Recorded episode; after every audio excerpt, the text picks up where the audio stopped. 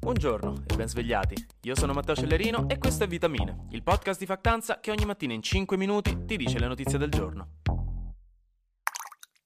Sto weekend, raga, un sacco di politica. Tra Italia, Cina, Regno Unito, pure troppo. Però, come nella vita, così nel mondo, no? ci sono quei periodi in cui non avete assolutamente nulla da fare e preferireste dare fastidio al Doberman del vicino piuttosto che stare con le mani in mano. E periodi in cui poi arriva tutto insieme e siete costretti a riscoprire il potenziale che è in voi per gestire 14 emergenze diverse. Che praticamente state dando ragione alla vostra prof delle medie di quando vi diceva è intelligente ma non si applica. Beh, turns out che era vero, dovevate solo applicarvi e vi serviva un'emergenza per farlo. Comunque, venerdì Mattarella ha nominato Giorgiona Nazionale come presidente del Consiglio dei Ministri. Sabato Meloni ha giurato e ieri ha eseguito la tradizionale cerimonia della campanella, che è un passaggio simbolico di consegne tra Mario Draghi, che ora finalmente può andare ai Caraibi, e appunto Meloni. Si passano la campanella che per tradizione il presidente del Consiglio dei Ministri deve suonare per evocare il Consiglio dei Ministri e fare politica, esattamente come Voldemort quando lancia il suo segno in cielo per radunare i mangiamorte, identico.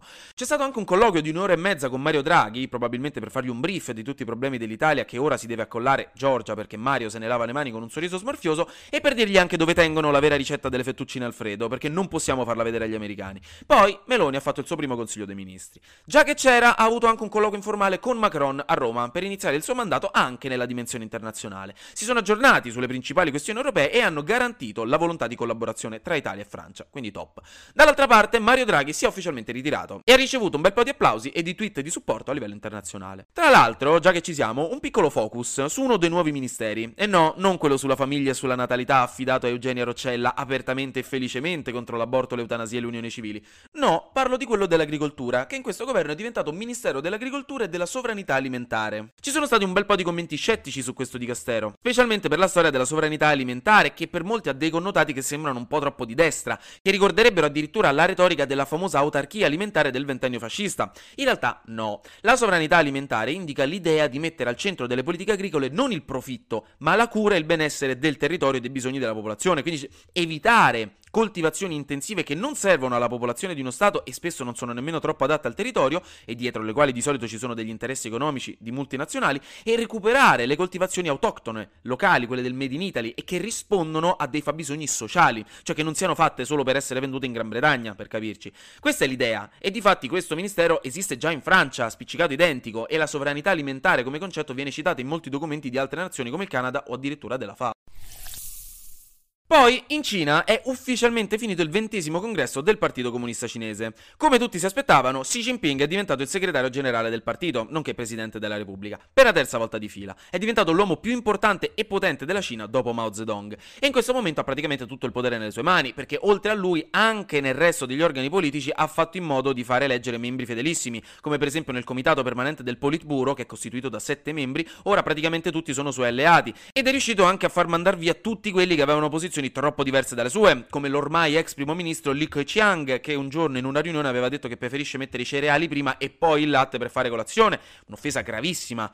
No, vabbè, lo ha mandato via dal comitato centrale, che è un organo che sta sotto al Politburo, perché aveva idee diverse dalle sue, ma ha fatto lo stesso anche con altre figure importanti come Wang Yang, che vabbè, io vi dico sto nome potrebbe essere chiunque per voi, potrei dire mio cugino Giancarlo e voi direste "Eh, povero Giancarlo, senza il suo posto al Politburo, come farà?". Ma vabbè, io comunque do i nomi giusto per dare qualche dettaglio, la maggior parte ovviamente non so neanche io chi siano, non essendo un sinologo. La cosa fondamentale è che c'è stato del dramma, perché a un certo punto nella grande sala del popolo lì a Pechino la sicurezza è venuta dal nulla per scortare fuori Hu Jintao, ex leader cinese prima di Xi Jinping. Cioè hanno proprio preso dalla sedia senza che lui se lo aspettasse, lo hanno fatto alzare e l'hanno portato via con lui che protestava. Assolutamente roba da film che molti credono sia stata una power move da parte di Xi Jinping per far capire che con lui non si scherza.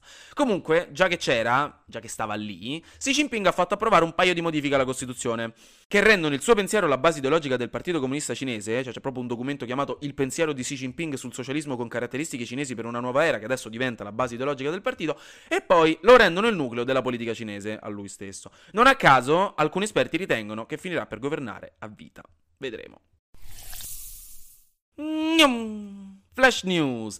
Altri attivisti in Germania, del gruppo Ultima Generazione, hanno lanciato pure di patate su un quadro di Monet per poi incollarsi le dita al muro e fare una dichiarazione contro il cambiamento climatico, per ricordarci che ci stiamo concentrando sulle cose sbagliate e che il cambiamento climatico deve essere la nostra priorità. Vi ricordo che i quadri sono protetti dal vetro e gli attivisti lo sanno, quindi non hanno danneggiato nulla. Boris Johnson poi non si candiderà come primo ministro britannico dopo le dimissioni di Liz Truss, fondamentalmente perché non ha abbastanza sostegno in Parlamento e quindi molto probabilmente il successore di Liz Truss sarà Rishi Sunak, visto che anche Penny Mordaunt, un'altra possibile candidata, sta facendo fatica a trovare trovare 100 parlamentari che sostengano la sua nomina, che sono il minimo per candidarsi. Infine, oggi inizia ufficialmente a New York il processo contro la Trump Organization per l'accusa di frode fiscale più altre accuse. Ma comunque Donald Trump personalmente non rischia la galera.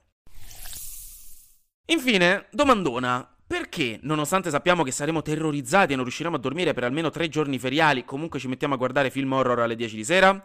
Perché sotto sotto ci piace la paura, che è un'emozione antichissima ed evolutiva, ma perché ci piace la paura? Quindi perché guardiamo film horror? Ce lo dice il Guardian, diciamo ci sono due motivazioni fondamentali.